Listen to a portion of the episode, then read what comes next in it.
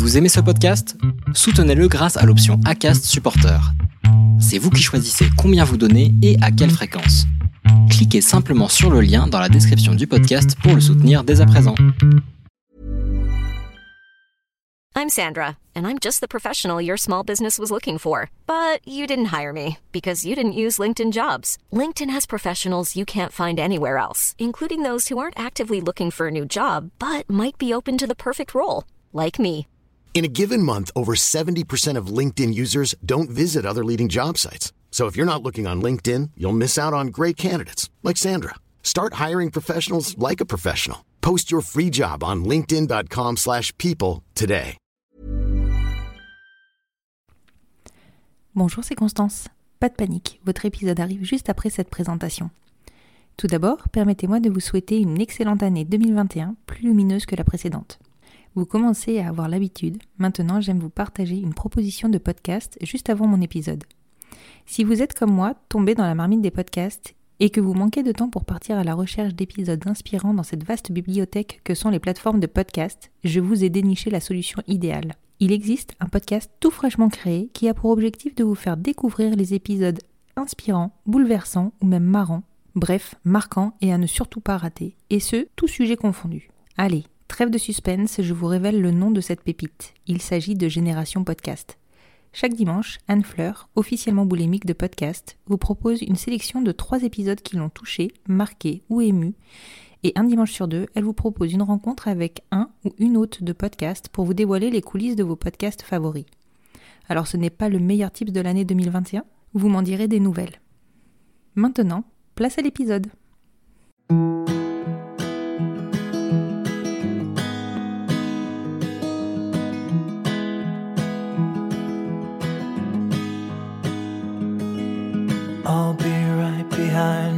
Josephine.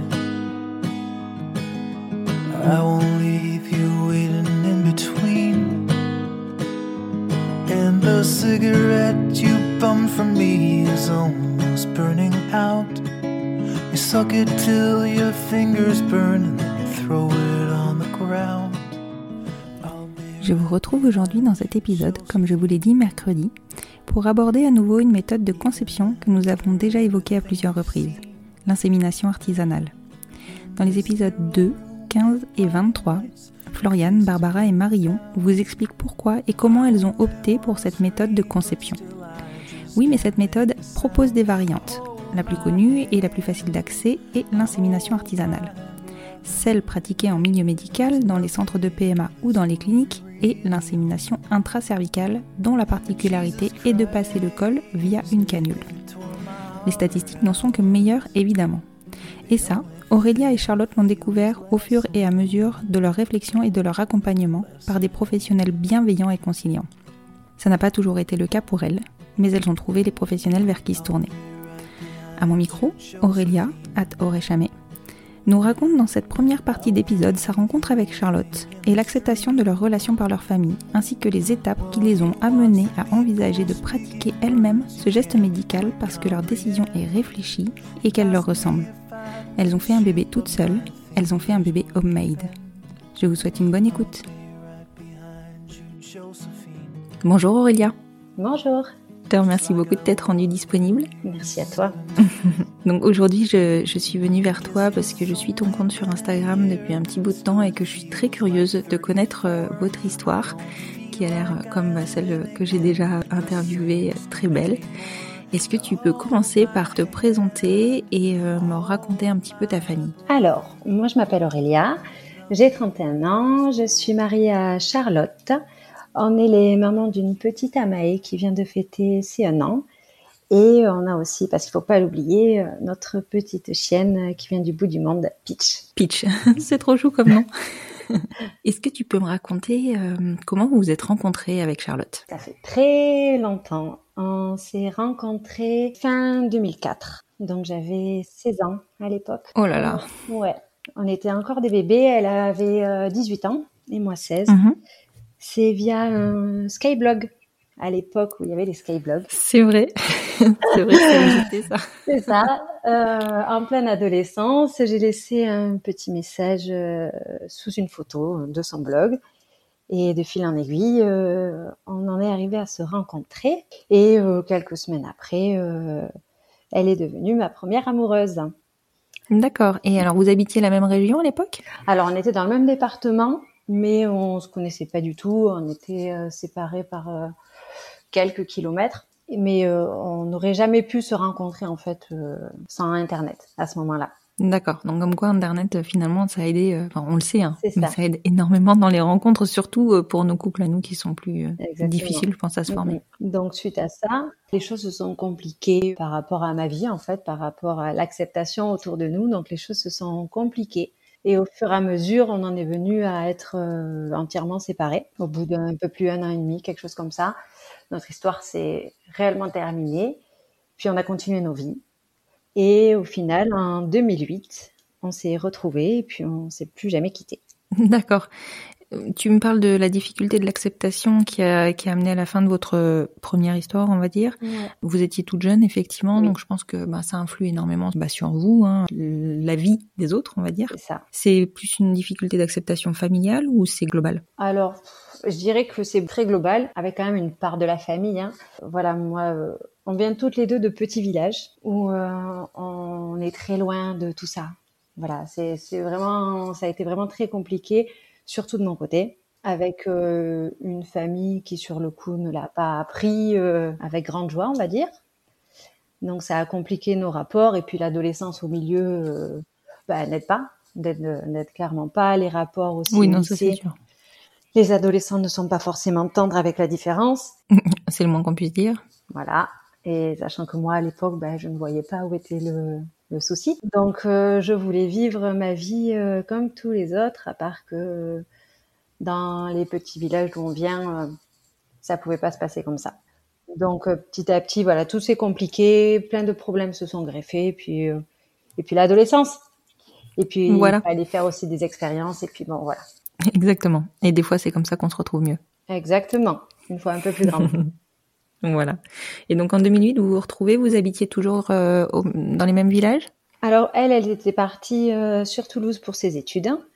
Euh, Mhm. moi, j'étais en train de passer mon bac, donc je vivais toujours chez mes parents. Donc on, on a repris notre histoire un peu très discrètement cette fois-ci, Oui. jusqu'à que j'ai mon bac et que je parte pour mes études et que je puisse euh, commencer euh, plus facilement notre vie. Et donc du coup, t'es partie sur Toulouse?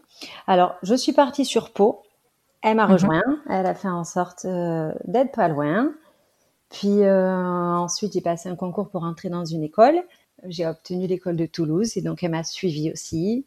Et puis, on, on a toujours fait en sorte de se suivre. Et ensuite, c'est elle qui a eu l'occasion de partir travailler euh, dans les Landes. Et, et donc, j'ai tout fait pour la suivre. Et donc, depuis, on a posé nos valises ici euh, sur la côte landaise. Très jolie côte. Oui.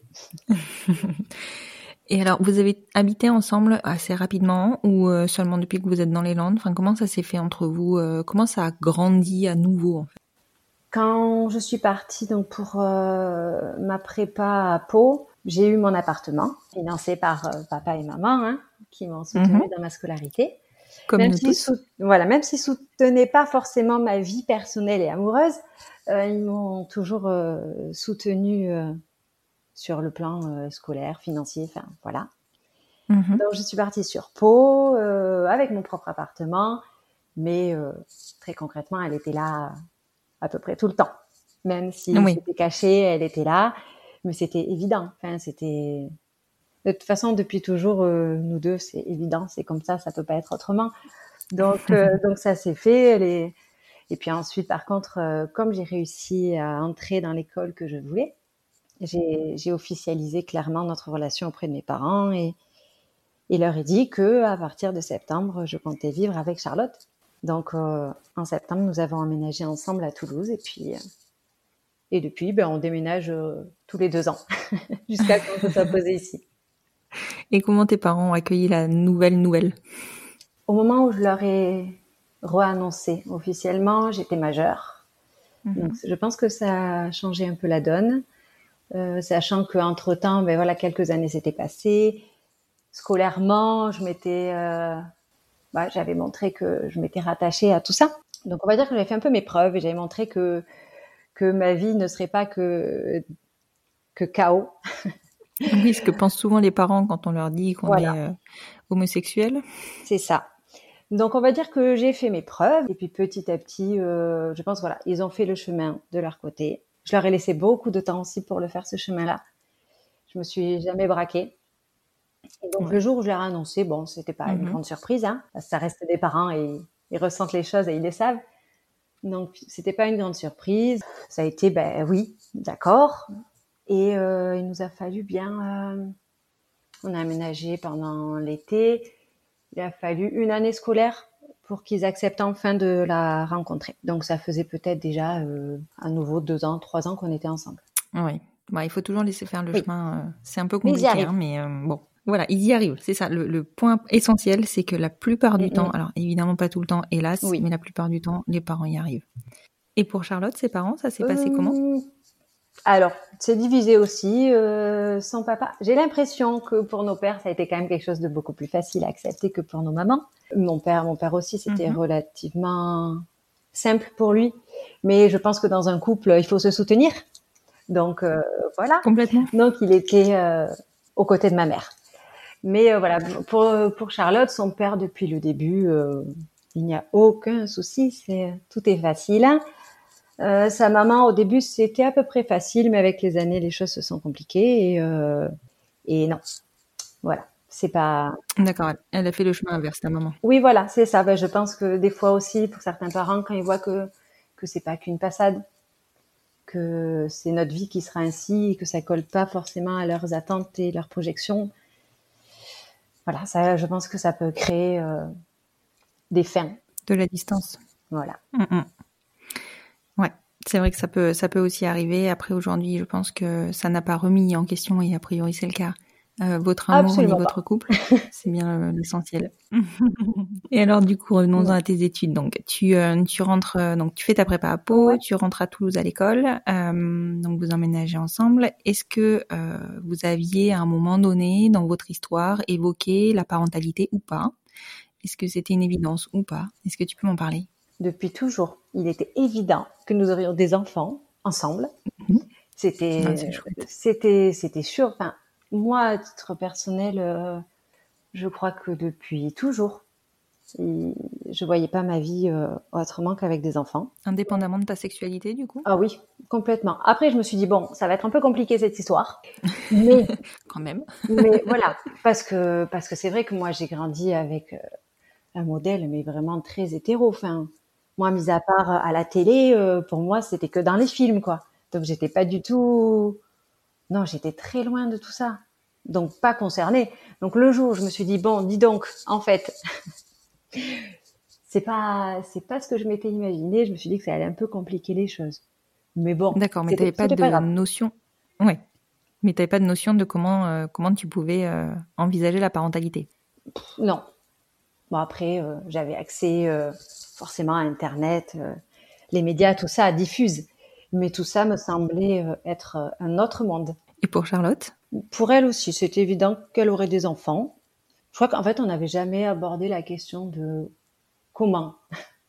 C'était juste qu'on se projetait qu'un jour, il serait là. D'accord. Et alors, comment vous avez abordé le comment il serait là? Mmh. On va dire qu'initialement, c'était imaginer ce qu'on voyait à la télé. C'est-à-dire que euh, on avait vu quand même pas mal de reportages sur tous ces couples qui allaient euh, en Espagne, en Belgique. Voilà, on s'imaginait que euh, on allait forcément passer par ce parcours-là. Mm-hmm. Donc on était parti un peu sur cette idée-là, en se disant bon, il va nous falloir beaucoup d'argent dans cette histoire, il va falloir bien tout penser, et ça nous semblait quand même être une montagne en termes d'organisation. Mais on se disait bon, beaucoup passent par là, il n'y a pas de raison qu'on n'y arrive pas. Et on s'était surtout dit, euh, depuis le début, nous on s'imaginait que ça allait être un parcours euh, long et compliqué. Voilà. Ouais. On était vraiment parti dans cette optique-là. Après, c'est vrai que c'est souvent euh, l'image qui est véhiculée par les médias. Hein. Mm. Alors, je dis, pas, dis pas que c'est simple, hein. mais c'est pas si compliqué que ça. Oui, c'est ça. Mais c'est vrai que comme on, je trouve que l'accès aux informations, on, on l'a si on les cherche, mais je veux dire dans le quotidien, dans notre vie de tous les jours, je trouve qu'on on n'a pas. C'est tout ça n'est pas palpable, quoi. C'est tout nous semble très abstrait, un monde vraiment. moi, je trouve que de notre position, tout est tout est lointain. Donc on était parti vraiment dans cette idée-là. Oui, oui, non, mais je suis d'accord avec toi. Après, c'est vrai que vous aviez la facilité géographique euh, de la proximité espagnole. C'est ça, exactement. Donc je suppose que vous avez dû réfléchir à cette option-là. C'est ça. Donc initialement, on s'était dit bon ben voilà, ça semble être que ce chemin-là, donc euh, partons sur ça. Ce qui était bizarre aussi, c'est que pendant depuis toujours, c'était évident qu'on aurait des enfants. Mais la question du quand aussi, je trouve, prend beaucoup de place dans, dans notre vie parce qu'on se dit, euh, ben, il va falloir commencer euh, relativement tôt. Parce que si ça doit durer longtemps, il faudrait pas qu'après on soit rattrapé par euh, le temps qui passe et par notre corps. Bah oui. Donc il y avait cette question-là et puis en même temps, euh, ça voulait dire ben, plus ou moins rapidement. Et moi je me sentais pas forcément prête. Enfin, je trouvais que toutes ces questions-là étaient un peu compliquées pour se lancer. Et mais là, on se situe quand à peu près dans le dans le temps? Vous avez commencé à vous poser ces questions-là vers vers quelle période? Bah, en fait, on s'est marié en 2016, donc ça nous semblait logique que ça allait suivre. D'accord, ok, oui. Vous aviez en tête de vous marier avant de faire vos enfants? Oui. Alors on est très traditionnel. Hein. Nous, on, on, a été euh, longtemps ensemble, on s'est mariés, on a construit une maison, on a pris un chien et après il nous fallait un enfant. Voilà, on peut pas faire plus euh, traditionnel et ordinaire que nous. Hein. Oui, je vois ça. Donc c'était la logique. Mm, mm. Voilà, il fallait, il fallait suivre euh, ce chemin-là. Et euh, donc, je m'étais imaginé dans mes fantasmes d'enfant adolescente que, que à 27 ans, je serais mariée avec un enfant. Oui, bon, à part qu'à 27 ans, ben, j'étais mariée, mais moi, euh, moi j'avais juste super peur. Donc, en fait, on s'est dit, ben, c'est pas, c'est pas l'heure. C'est pas l'heure, on n'a pas le temps, on en parlait de temps en temps. Mais euh, il fallait attendre, je pense que moi, je, j'accepte de me lancer dans cette aventure. Ouais, c'était toi qui étais plus en, frein pour le coup. Euh, oui. Plus précisément parce que tu étais dans la peur en fait. Oui, parce que ce qu'il faut savoir, c'est qu'il est évident aussi depuis toujours que euh, ce serait moi qui porterais nos enfants. Voilà, j'allais y venir. D'accord. C'était évident pour toi, mais est-ce que c'était évident pour Charlotte? Oh que oui. D'accord. Au moins vous étiez raccord. Ah mais oui, c'est ça qui est, qui est, génial aussi. Ouais, c'est Parce que nous, ces questions-là, c'est vrai que ça n'a jamais été un problème. C'est voilà, c'était écrit. Elle, euh, on lui pose la question. Pour elle, c'est non, il n'y a pas la place. Il n'y a pas la place dans mon ventre. Et elle était prête à le faire si et seulement si c'était pas possible pour moi. Voilà. D'accord. Elle n'aurait pas renoncé à avoir un enfant. Euh, elle aurait pas, enfin, elle n'aurait pas renoncé à avoir un enfant pour ne pas porter. Non. D'accord. Non. Mais voilà, comme dit, c'était la la route secours. Oui. Et c'est vrai que du coup, il fallait obligatoirement que toi, tu sois prête à porter. C'est ça. Donc, euh, il a fallu. Voilà. Euh, Donc, il fallait attendre. Il fallait que que j'ose, parce que je me rends bien compte que on n'est jamais réellement prêt. Non. Mais il fallait que je fasse ce, c'est ça, que j'accepte de pas être prête pour qu'on se lance. Voilà, c'est ça, exactement. Donc euh, un jour j'ai accepté qu'on se lance petit à petit. J'avais surtout besoin aussi d'être rassurée par rapport à ma capacité. Je, j'ai toujours beaucoup douté de mon corps aussi. Donc il fallait que, que je me rassure, être sûre que, que je serais pas que, enfin, que je serais capable, que, que mon corps est en capacité de créer et donner la vie. Mhm. Donc j'ai commencé à, à étudier en fait mon corps, à étudier mon cycle, à prendre ma température tous les matins, à faire des tests d'ovulation. Voilà, j'ai commencé tranquillement. Ah oui, oui, t'as as quand même bien étudié. Enfin, as, oui, tranquillement, mais tu, oui, tu. Oui. Voilà, tu t'organisais ah quoi. Oui, je suis quelqu'un de très très organisé. D'accord. donc euh, donc on a commencé comme ça en douceur, et puis j'ai vu que bon, ça tournait pas mal quand même, que mon corps il avait l'air de faire le job. Priori, régulièrement. Hmm. Donc ça a commencé à me rassurer. À ce moment-là, on est dans l'été 2018, quelque chose comme ça. D'accord. Donc euh, je commence à me rassurer. Je prends rendez-vous avec euh, ma sage-femme, euh, parce que c'est, on a une sage-femme qui fait notre suivi gynéco, avec qui on a de très bons rapports. Donc je prends rendez-vous, je, je lui en parle. Donc elle est à fond derrière nous, elle nous encourage, elle, croit en mon corps, en mes capacités. Et, euh, et suite à ça, j'en parle un jour en story sur Instagram, en disant mhm. voilà, en annonçant un peu que bah, qu'on va se lancer d'ici pas très longtemps. Et là, j'ai quelqu'un qui m'écrit et qui me parle, qui me dit ah ben euh, super. Euh, et euh, est-ce que vous savez que vous avez d'autres possibilités que ces cliniques espagnoles parce que nous, on était vraiment parti forcément sur l'Espagne, vu qu'on est à côté. Mais oui, complètement. Donc, je lui dis, bah non. Et donc, elle me parle de Krios. À ce moment-là, euh, j'en ai jamais entendu parler. Ça me dépasse un peu. Et puis, quand même, ça. Ça fait son petit bonhomme de chemin. Je me pose des questions. Et puis, l'après-midi même, je, je commence à retourner tout Internet. Et puis, je découvre l'existence de tout ça. Est-ce que tu peux rappeler ce que c'est que Krios? Alors, Krios, c'est une banque de sperme danoise. Auquel on Ouais. a accès euh, en tant que particulier. Alors, on avait. Alors, voilà. à l'époque, en tant que Mhm. particulier, c'est ça. Et aujourd'hui, en tant que Voilà. professionnel. Mais à l'époque, en tout cas cet été-là, c'était encore euh, accessible aux particuliers. J'ai fouillé et j'ai réussi à accéder aussi euh, à un groupe Facebook fermé. Et là, j'ai découvert en fait qu'il existait un monde parallèle. Hein. c'est souvent qu'on emploie ce terme. Honnêtement, c'est un truc de fou. Mm, Moi, j'ai pas d'autre mot. Le jour où j'ai découvert ça, je me suis dit, mais dans quel monde vit-on? Donc, euh, donc j'ai réussi à rentrer tant bien que mal euh, sur ce groupe. Et là, ben en fait, euh, je crois que c'était lancé dans nos têtes et c'était euh, et c'est devenu évident qu'on passerait par ce chemin-là. Ouais, en fait, c'est ça qui a été le déclic, le vrai déclic finalement. C'est ça. Parce qu'en fait, quand j'ai vu le site, ma première réaction n'a pas été ça. hein. Enfin, j'ai vraiment eu l'impression qu'on faisait son marché. Parce qu'il faut Ouais, savoir que sur clair. ce site-là, eh bien, on peut tout choisir, tout choisir du donneur, euh, jusqu'à euh, vouloir connaître son identité. Mhm. Et, euh, et j'ai trouvé ça mais impressionnant et, et au niveau éthique, euh, ah, je, je ne savais pas. J'étais Oui. vraiment, je, je savais pas quoi en penser, mais en même temps, ça me, enfin, ça attisait vraiment ma curiosité et, euh, et donc le soir, j'en ai parlé à Charlotte. Et pareil, sa première réaction, ça a été ça, c'est- de se dire mais on, on va pas faire notre marché, enfin. Et puis en fait, on a beaucoup parlé, on a, ça nous a semblé évident en fait, en l'opposant au fonctionnement des cliniques et des donneurs complètement anonymes. Nous, il nous a semblé petit à petit évident qu'on voulait des informations. Voilà, c'est quelque chose qui, qui nous ressemblait. J'avais besoin aussi euh, d'avoir des informations euh, sur la sur la santé de, de ce donneur et de sa famille, parce que c'est des choses auxquelles on a accès Mhm. par Chaos. Et euh, c'est vrai que c'est quelque chose de, de très important pour moi. Donc en fait, Pour tout un, je pense. voilà. Et là, c- on a commencé à, à chercher des donneurs, sachant qu'après, voilà, c'était notre choix, mais nous, on s'est pas arrêté à des caractéristiques physiques. Mhm. Il y en a qui peuvent, hein, voilà, chacun a Oui, ses choix.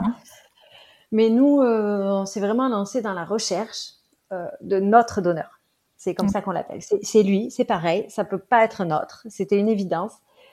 Quand on l'a trouvé, c'est quelqu'un qui nous ressemble. D'accord. C'est comme ça qu'on a fini par se positionner en se disant, bah, c'est lui. C'est lui, c'est évident, et on saura expliquer euh, avec nos mots à, à notre futur enfant ce choix-là. Donc on est parti sur ça et on s'est positionné en se disant, mais c'est bon, on est sûr de nous. euh, Ouais, parce que du coup, ça te permettait d'être vraiment droite dans tes bottes, quoi. Enfin, tu, Oui. tu, tu connaissais la genèse du, enfin voilà, tu, tu, tu maîtrisais en fait la genèse du projet et, euh, et euh, tout ce qui pouvait intervenir, ou toutes les personnes qui pouvaient intervenir dans le projet. Exactement. Et c'est quelque chose qui me rassurait énormément. Ça m'enlevait en fait une part d'inconnu. Ouais, complètement. Donc on est parti sur ça. À part que ça se fait pas comme ça. On peut Oui, pas, tout à fait. euh, Donc on est parti à la recherche d'un gynécologue Mhm. qui accepterait éventuellement de contourner les lois. Bon, euh, on n'a pas trouvé. Ah bon, Voilà, c'est hein. étonnant. On n'a pas trouvé comme ça. Voilà. Non, c'est pas étonnant. Parce que du coup, tu voulais lui demander quoi à ce gynécologue? Moi, ma, ma première base, c'était encore être sûr que mon corps euh, était capable. Donc, dans l'idée, j'aurais aimé avoir un, un gynéco qui accepte ben, voilà, de me faire passer les, euh, les examens que la plupart des femmes passent pour accéder euh, au PMA à l'étranger. Mhm. Donc, on, on nous a envoyé vers une gynécologue avec qui euh, ça s'est mal passé. Elle vous avait été recommandée par qui cette gynécologue? Par euh, une sage-femme. D'accord, par une En sage-femme. ok. disant que, que c'était une gynécologue spécialiste PMA en France. Mhm. Donc pour, euh, pour les couples hétéros, pourquoi pas Ça reste quand même son domaine. Bah oui, bien sûr. Donc cette professionnelle euh, nous a accueillis avec euh, beaucoup d'a priori, surtout avec l'idée de nous envoyer vers une petite clinique espagnole avec laquelle elle avait l'habitude de travailler. Oui, d'accord. Donc, elle avait quand même cette habitude de- d'accompagner des couples homosexuels, Voilà. mais via clinique. Voilà, parce que nous on lui a parlé de Cryos. Donc sa première réaction a été euh, de nous dire qu'elle ne connaissait pas du tout. Puis Euh, petit à ah petit, elle a fini par dire euh, oui, non, mais c'est vrai qu'on les on les voit beaucoup dans les grands euh, comment on appelle dans les grandes réunions. Enfin, Mhm. et donc elle savait très bien. Elle Oui, savait bien très sûr. bien, mais on a bien compris que bon, ce n'était pas ce n'était pas pour elle. Et donc elle nous a glissé une petite carte d'une clinique espagnole avec laquelle elle avait l'habitude de travailler en argumentant et en nous disant donc son meilleur argument était de nous dire que les Espagnols nous ressemblaient quand même vachement plus que les Danois. Ah oui, ça c'est un super argument, ça. Ouais. Donc on s'est quitté sur ce dernier argument. D'accord. Moi très en colère et déçue Ouais, bah oui, je me doute. parce que j'avais l'impression euh, que je remettais un peu notre projet dans les mains d'un professionnel et que c'est lui qui décidait euh, de sa faisabilité ou pas. Oui, complètement. Tu perdais en fait le contrôle de ce projet. Exactement. Donc ça a Mm. été, on est sorti de là euh, vraiment, euh, pff, ça a été, c'était dur pour moi. Charlotte, qui est quelqu'un de très calme, apaisée, conciliante, euh, a dit bon, mais elle a peut-être raison, il faut peut-être aller en Espagne, on, on sera soutenu dans ce parcours-là. Et moi, qui suis quelqu'un de beaucoup plus têtu, et euh, ben non, non, on pouvait pas. C'était pas, c'était pas possible. Il était, il était hors de question que d'autres décident pour nous. Oui, mais surtout que c'était pas du tout le schéma que tu t'étais fait, donc euh, ça te faisait revenir vraiment euh, en arrière. C'est ça. Donc on se dit, ben, tant pis pour cette gynéco. C'est pas grave. J'ai repris rendez-vous avec la sage-femme juste pour l'informer que le rendez-vous s'était pas super bien passé et elle en était désolée. Oui, Elle en était vraiment c'est désolée. pas évident. Elle-même était prête à, voilà, nous aider euh, à sa hauteur. Mhm. Donc elle, elle m'a dit, mais si tu veux, je, je peux te marquer une échographie euh, pour aller voir. Enfin, mais elle, dans son discours, au bout d'un moment, ça a été de me dire, bon, ben Aurélia, euh, stop, tu vas bien. Oui. Tu as 30 ans, tu es en pleine forme, euh, tu n'as jamais eu de soucis à ce niveau-là, ton cycle, euh, il est parfait. Il n'y a pas de raison que ça ne fonctionne pas. Oui, parce que tu craignais quoi? Tu craignais que ça fonctionne pas, mais sans avoir essayé, c'est pas facile de. Oui. En fait, j'avais très peur, par exemple, qu'on se lance dans tout ça et que, euh, au bout de je ne sais combien d'essais, on me fasse faire des examens et qu'on me dise ah ben ça risquait pas de marcher. Oui, oui, oui, complètement. Voilà. Au même titre que finalement un couple hétérosexuel qui met du temps à découvrir son infertilité quand il y en a une. Exactement. À la différence que nous, ça engendre des frais financiers. euh, Conséquent. exactement. Donc en fait, je, je voulais m'éviter de vivre toute cette perte de temps et forcément d'argent. Ouais, ça, ça je comprends complètement. Et puis euh, gérer de la déception et de la frustration. Oui, exactement. Du coup, c'est pas ma spécialité. voilà. Si je peux me l'éviter, Oui, je, je je comprends. fais tout pour. Et alors, est-ce que ça a été un déclic, ce discours de la sage-femme? Oui, parce que suite à ça, j'ai même pas été faire l'échographie. Je me suis dit, ben oui, c'est vrai. Arrête de réfléchir. Et euh, on y va. C'est parti. Et donc, quand vous êtes orienté sur Cryos, enfin, parce qu'avec Cryos, tu as quand même la possibilité euh, de passer par une clinique et d'avoir accès à, à ton donneur. Donc, toi, tu avais vraiment dans l'idée, par contre, de, de fonctionner sur une insémination artisanale. Oui. C'était pour moi le, le must du must. Que ce soit euh, notre bébé fait par nous. Maison. Cryos nous offrait cette possibilité-là. Donc, euh, je pouvais pas passer à côté. Oh, oui, c'est clair. Donc, vous commandez vos paillettes, comment ça se passe? Au premier coup, donc on a commandé les premières euh, paillettes qu'on a reçues dans un énorme tank euh, d'azote. Ce cycle-là, vous l'avez, enfin, ça a été directement le cycle suivant ton rendez-vous avec la sage-femme ou vous avez encore maturé le projet? Ça s'est enchaîné. hein. Honnêtement, tout s'est enchaîné entre cet été-là et la, la première qu'on ait faite, on l'a fait au mois de euh, décembre. La première. Oui, donc c'est relativement, effectivement, c'est Oui. relativement proche. hein. Mhm. Oui, oui, tout, tout c'est sachant qu'entre temps, ben, on a aménagé dans notre euh, maison qu'on venait de construire. On a accueilli notre chien. Enfin bref, on a tout enchaîné. euh, Dans le bon ordre. C'était voilà, c'était le moment. C'était le bon moment. Ouais, donc on l'a reçu. On a fait patienter tout ça dans le dressing. Dans le dressing C'est quand même une expérience à Ouais, vivre. tu m'étonnes. On en rigole beaucoup, mais sur le moment, je me revois assise sur le bord de mon lit en disant à Charlotte, qu'est-ce qu'on est en train de faire? Tu m'étonnes. Est-ce qu'à un moment donné, on s'est imaginé là, comme ça, avec euh, des spermatozoïdes congelés dans le dressing? Je crois pas. Vous les avez gardés combien de temps dans le dressing? Euh, bah, le temps que euh, mes tests d'ovulation nous disent que c'était l'heure. D'accord. Donc ça a duré euh, deux trois jours, quelque chose comme ça. Oui, ça va. C'était pas. Bon, c'est. pas- Tu les as pas Oui. gardés quatre mois dans ton dressing. Non. Alors, de toute façon, c'est limité dans le temps, hein, le, le contenant. Donc, c'est pour ça aussi que ça demande une organisation, enfin, pour la commande, pour que ça tombe bien, pour qu'on le reçoive ben, pas trop tôt pour qu'il puisse être euh, utilisable et pas trop tard euh, et louper l'ovulation. Oui, ben c'est ça. Donc c'est des grands calculs savants. Hein. On a fait plein de plein de calculs, plein de tableaux pour croiser les informations et pour toujours tomber au plus juste. Donc on a fait la première. Après donc calcul euh, de mon ovulation, on est tombé à, on pensait tomber à peu près juste. On, sur ce cycle-là, on en a fait deux. On en a fait deux à 12 heures d'intervalle. Ça vous avait ça vous avait été conseillé d'en faire deux? Euh, Oui, oui, oui. Disons que ça mettait un peu plus de chance de notre côté aussi. Et du coup, vous aviez suffisamment de paillettes pour euh, pour en faire deux? On en avait commandé deux à ce moment-là. Il était possible d'en recevoir plusieurs en fait dans le même contenant D'accord. et de les comment dire décongeler. Oui. Et comment tu décongèles ça? En fait, euh, ça s'enlève. Enfin, il y a, il y a quelque chose où on tire dessus. Et en fait, c'est des sortes de, de petites euh, fioles. Je ne saurais pas nommer cette petite chose. et, Mhm. euh, qui sont contenues en fait dans, dans ce tank. On peut les sortir au fur et à mesure. D'accord, ok. Voilà, on les pose à côté et on a un quart d'heure pour euh, l'utiliser, pour qu'il décongèle et l'utiliser. D'accord, ok. Un quart d'heure. ok, oui, c'est précis. Ça doit te mettre un peu la pression quand même. Tu dois avoir l'impression d'être dans Mission Impossible. Exactement. tu m'étonnes. Donc on a fait ces premières, ces deux premières, euh, donc qui étaient des inséminations intravaginales, c'est-à-dire qu'on a juste à déposer ben, euh, les spermatozoïdes dans le vagin et, et qui fassent leur job tout seuls comme des grands. D'accord. Et du coup, c'est Charlotte qui a fait ça? Oui, vous êtes, servi, vous êtes servi d'une pipette, quelque chose comme ça? Ils fournissent. Ils nous Ah, fournissent une. Ils fournissent oui, le, oui. le matériel. Mais oui. Donc, ils nous fournissent à ce moment-là ben, une, une seringue sur laquelle on met la, la paillette et puis euh, il y a un petit truc à, à préparer, mais tout est super bien expliqué. Il y a un petit livret avec, euh, tout est bien pensé.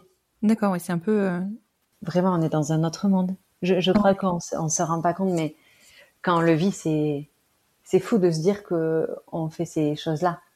Mais oui, c'est c'est clair. Surtout que, enfin, je sais pas si tu es issu d'une profession médicale, mais toujours est-il que, enfin, c'est c'est c'est pas notre quotidien, quoi. Non, Donc, euh, du tout. On a l'impression de transgresser plein de choses, mais en même temps, on, Oh. se sent, on se sent puissant. Enfin, Oui, sachant que, alors, par rapport à ça, au fait de transgresser, euh, je suis quelqu'un de, de très droite. hyper droite. Ouais, C'est je m'en ça, doute. très, très stressée de tout. Euh, C'est-à-dire que moi, si j'aperçois euh, la police, euh, la gendarmerie au fond euh, du chemin, je vais avoir l'impression qu'ils vont m'arrêter, qu'ils vont me trouver des choses alors que j'ai rien à me reprocher. pareil que toi? Voilà. Je le vois bien. Donc là, commander des choses, enfin des choses accessoirement, euh, Des gamètes. voilà, sur la boîte qu'on reçoit, il y a quand même écrit tissu humain. Et je Ouais, me dis. Ouais. ça passe les frontières. Je me disais, non, mais demain matin, on va avoir la gendarmerie à la porte, c'est fini. Mais t'as pas, t'as pas intérêt à ce que ce soit bloqué à la poste, hein. Non, c'est ça. On se disait, je me disais, mais on est des gangsters, en fait. Ouais, Et moi, c'est- je- ouais, ça m'étonne Je ne le suis pas. Je ne suis pas une gangster dans l'âme. Oui, c'est ça. donc, Foncièrement, euh, c'est pas ton, ta personnalité. Du tout. Du tout. Ah non, non, je suis beaucoup trop droite. Mais bon, euh, quand on n'a pas le choix, on y va, hein. On se lance. Exactement. On fait des choses pour, euh, pour, pour, pour nos enfants, euh, finalement, euh, qui sont C'est dingues. ça. Donc on a fait les gangsters, on a reçu, on, nous avons fait euh, l'insémination, les deux. Mhm. Charlotte a ramené, parce que ce qu'il faut savoir, c'est qu'après ce tank qui pèse euh, je ne sais combien de kilos, ben, il faut le renvoyer à Krios. Oui, tout à fait. Donc là, voilà, repartir déposer dans son petit point relais euh, le tank. C'est vrai que ça arrive en point relais. C'est Mm. voilà, elle me dit, ben, j'espère que le, le monsieur qui l'a récupéré n'a n'a pas trop regardé, hein. Ouais, c'est sûr, si c'est indiqué tissu humain, j'imagine le buraliste. Si c'est un buraliste, la tête Oui, qui oui, doit c'est faire. ça.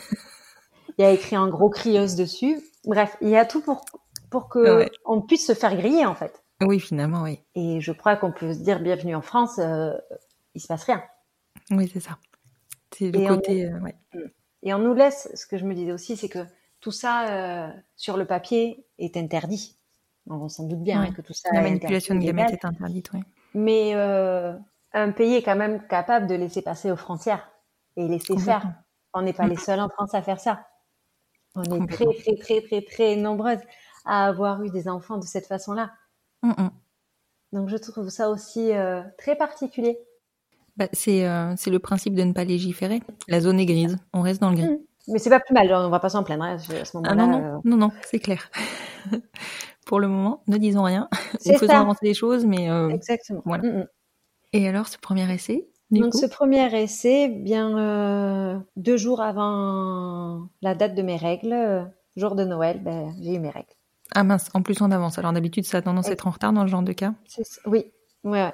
Alors que j'étais sûre de moi. Pour moi, c'était obligé que ça ait fonctionné. Il n'y avait pas de raison que ça n'ait pas fonctionné. On avait tout fait comme il faut. Mon corps était prêt, ma tête aussi.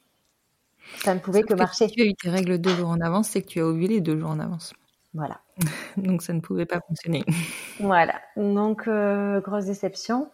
Je me doute. Surtout pour moi. Charlotte, plus objective aussi, euh, pour elle, elle me disait, mais c'est aussi la première fois, on, le sait, et c'est pas grave. Vous vous étiez renseigné sur les statistiques de réussite? À ce moment-là, oui, je me souviens plus, hein, mais euh, oui, oui. J'avais lu plein, plein de choses, essayé de me rassurer par tous les moyens. Euh. Mhm. Il y avait peu de chance hein, que ça marche du premier coup comme ça. Oui, complètement. Mais on, a toujours l'espoir que peut-être mhm. nous, peut-être que pour une fois, nous, ça va passer du premier coup.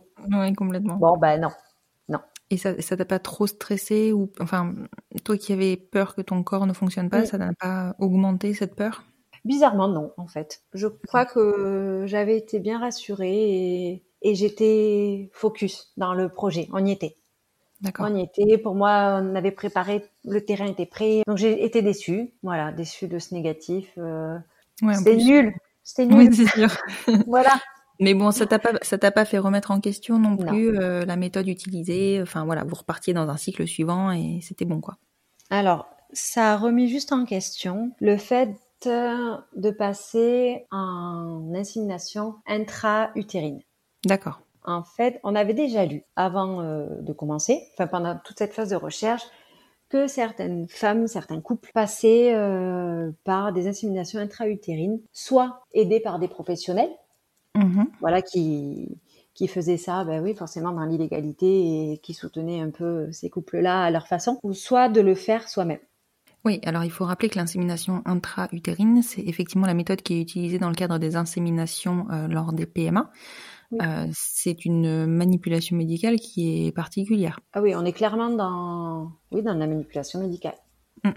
Là, on n'est plus juste dans la question de la petite seringue euh, qu'on met dans le vagin. Là, c'est clair qu'on passe un cap. On passe le col, juste. Exactement, on passe le col. Eh ben, techniquement, c'est ça. Et, euh, et toi, qui justement était dans le, ouais, pas, pas forcément hyper sereine, hyper rassurée, tu, tu, tu, tu envisages cette option-là? Ouais. C'est fou. Parce que je crois que je dis beaucoup je, évidemment on est deux. Oui, c'est vrai que comme c'est comme c'est mon corps à ce moment-là, je suis maître de, de beaucoup de choix, on va dire. Mhm. Donc à, ce moment-là, Charlotte dans tous les cas, elle, elle, était prête, peu importe la méthode, elle, était là, elle était à fond, voilà. Et avant de faire les, les, les premières inséminations, pardon, on avait vu que certains le faisaient, mais ça nous impressionnait beaucoup. On disait, il y a quand même des risques. Oui, évidemment. Bah oui, je me doute. Des risques. On lisait certaines qui étaient vraiment contre en disant, mais vous vous rendez pas compte, euh, des risques encourus en faisant de telles choses. Euh, et d'autres qui disaient, mais c'est jouable. C'est jouable.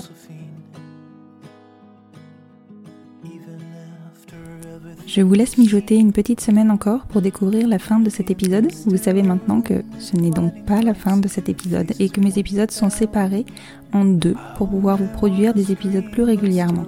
Si cet épisode vous a plu, vous pouvez me le notifier ou me gratifier de 5 étoiles sur votre plateforme d'écoute favorite et plus particulièrement sur Apple Podcast. Vous savez maintenant si vous me suivez sur Instagram, sur le compte Instagram du podcast les enfants vont bien, pourquoi c'est si important d'être vu par Apple pour pouvoir diffuser, partager et faire connaître le podcast par des personnes qui pourront le repartager à des personnes qui en ont besoin.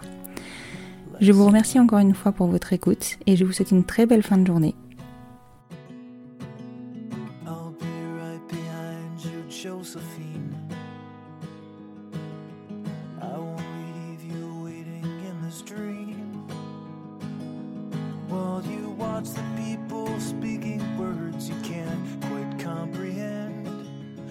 Asked me if I'd pinch you, but my fingers wouldn't bend. I'll be right behind you, Josephine. Just like I was when we were 17. Guess it's only been a year, but still it feels like 34. I don't feel like I am living in the same skin anymore. Now hold my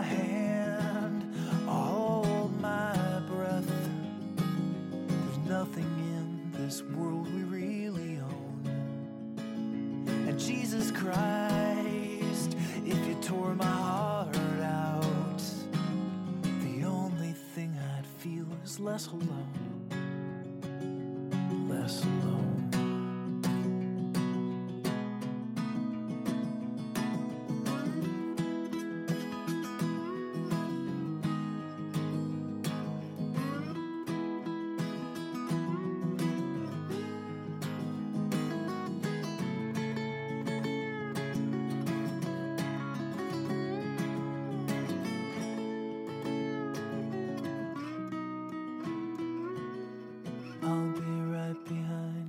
Josephine. Even when my soul's an amputee. And my bleeding heart is sinking in the lake inside my chest. So I grab what I can cling to and I leave behind the rest. Now hold my hand, I'll hold my breath.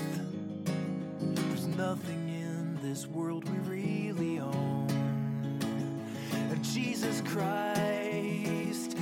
tore my heart out, the only thing I'd feel was less alone. Now hold my hand and take my breath and leave behind the things you'll never own. And Jesus Christ,